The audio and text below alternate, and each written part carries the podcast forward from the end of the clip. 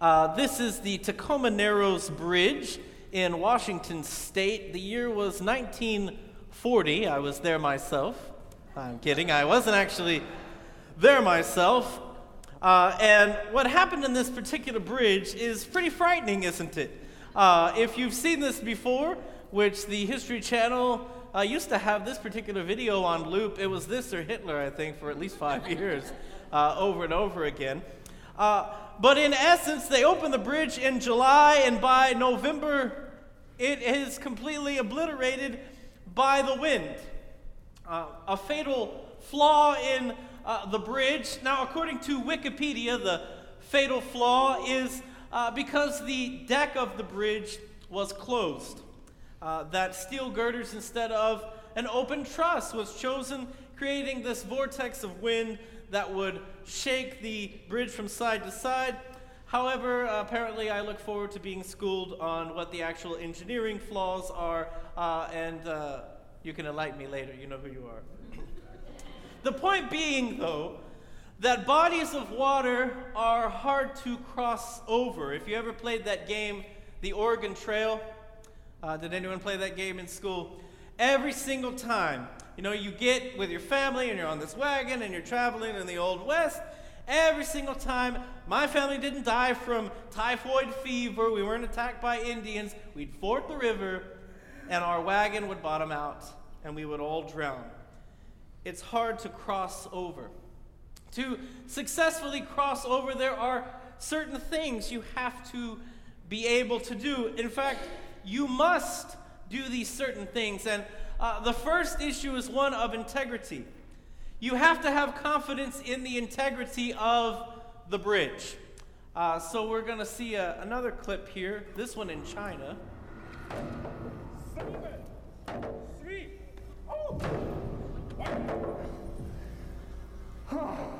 That's a sledgehammer. He is actually hitting the glass panes with the sledgehammer to test how strong the glass is. Now, this is in the Chinese province of Hunan.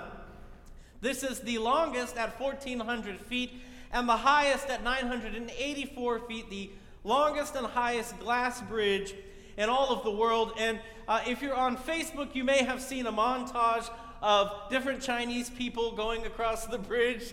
Very, very, very scared. Some of them having to be dragged across by their loved ones to get on a bridge, it is really the fundamental necessity. You have to think that you can successfully cross it, that there is a structure to be leaned upon that will get you to the other side. Now, when you cross, you also have to surrender. And uh, there's usually a weight capacity on uh, many structures, uh, whether it's an elevator or whether it is an actual bridge itself. Uh, and I'm reminded of that uh, old hymn I'm gonna lay down my burden down by the riverside.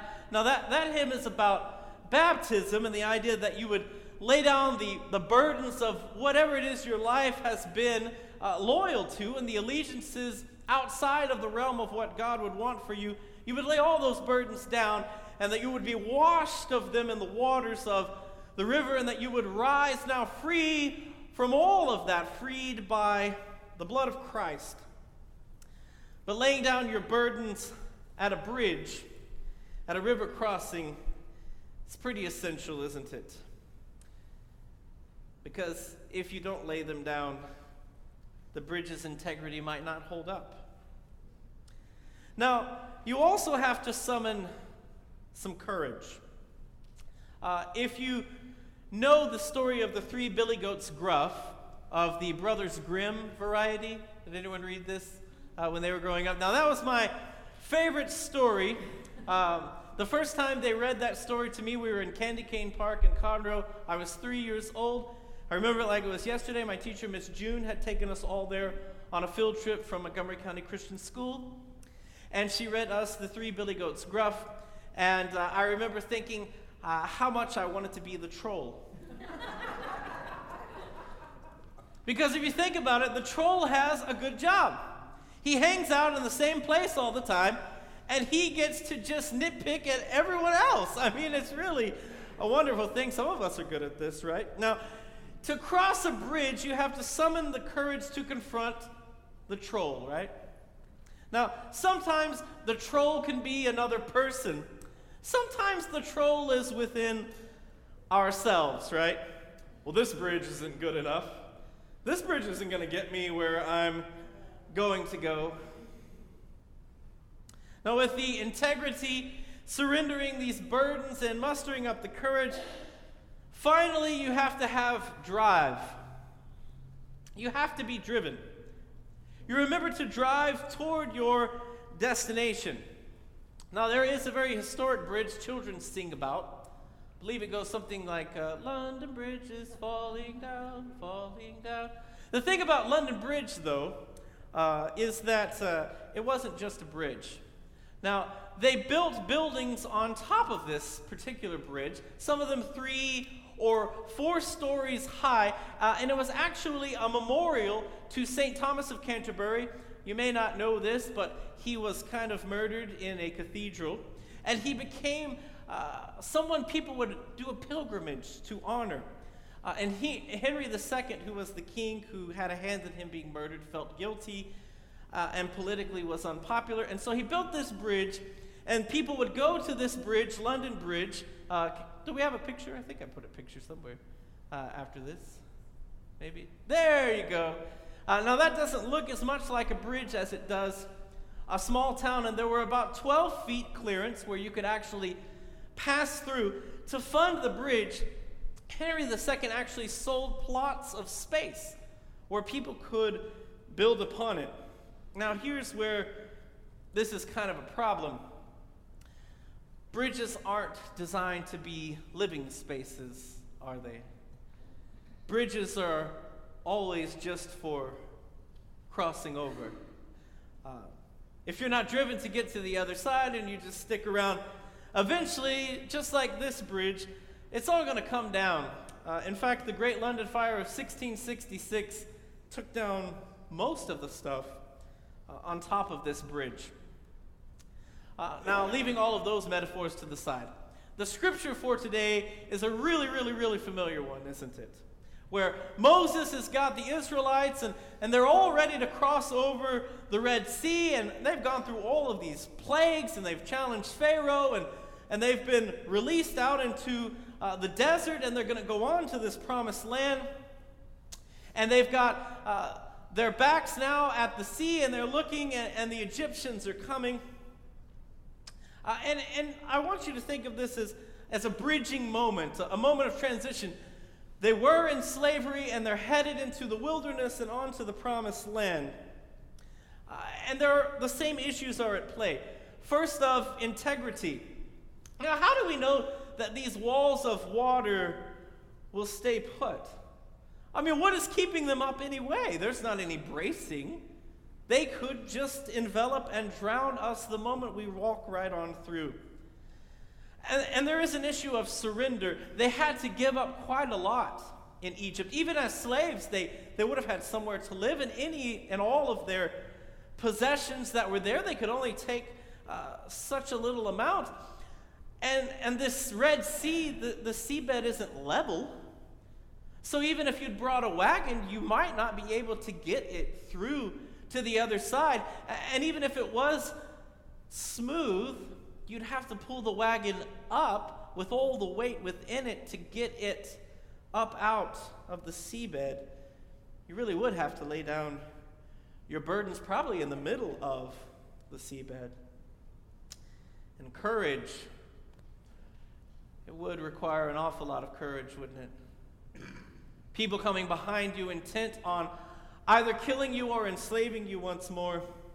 And what's in front of you is an unknown. That's even more terrifying than the army behind you in many respects. Moses has just led us out here to die. Death behind and death in front. But you are quite driven in this circumstance.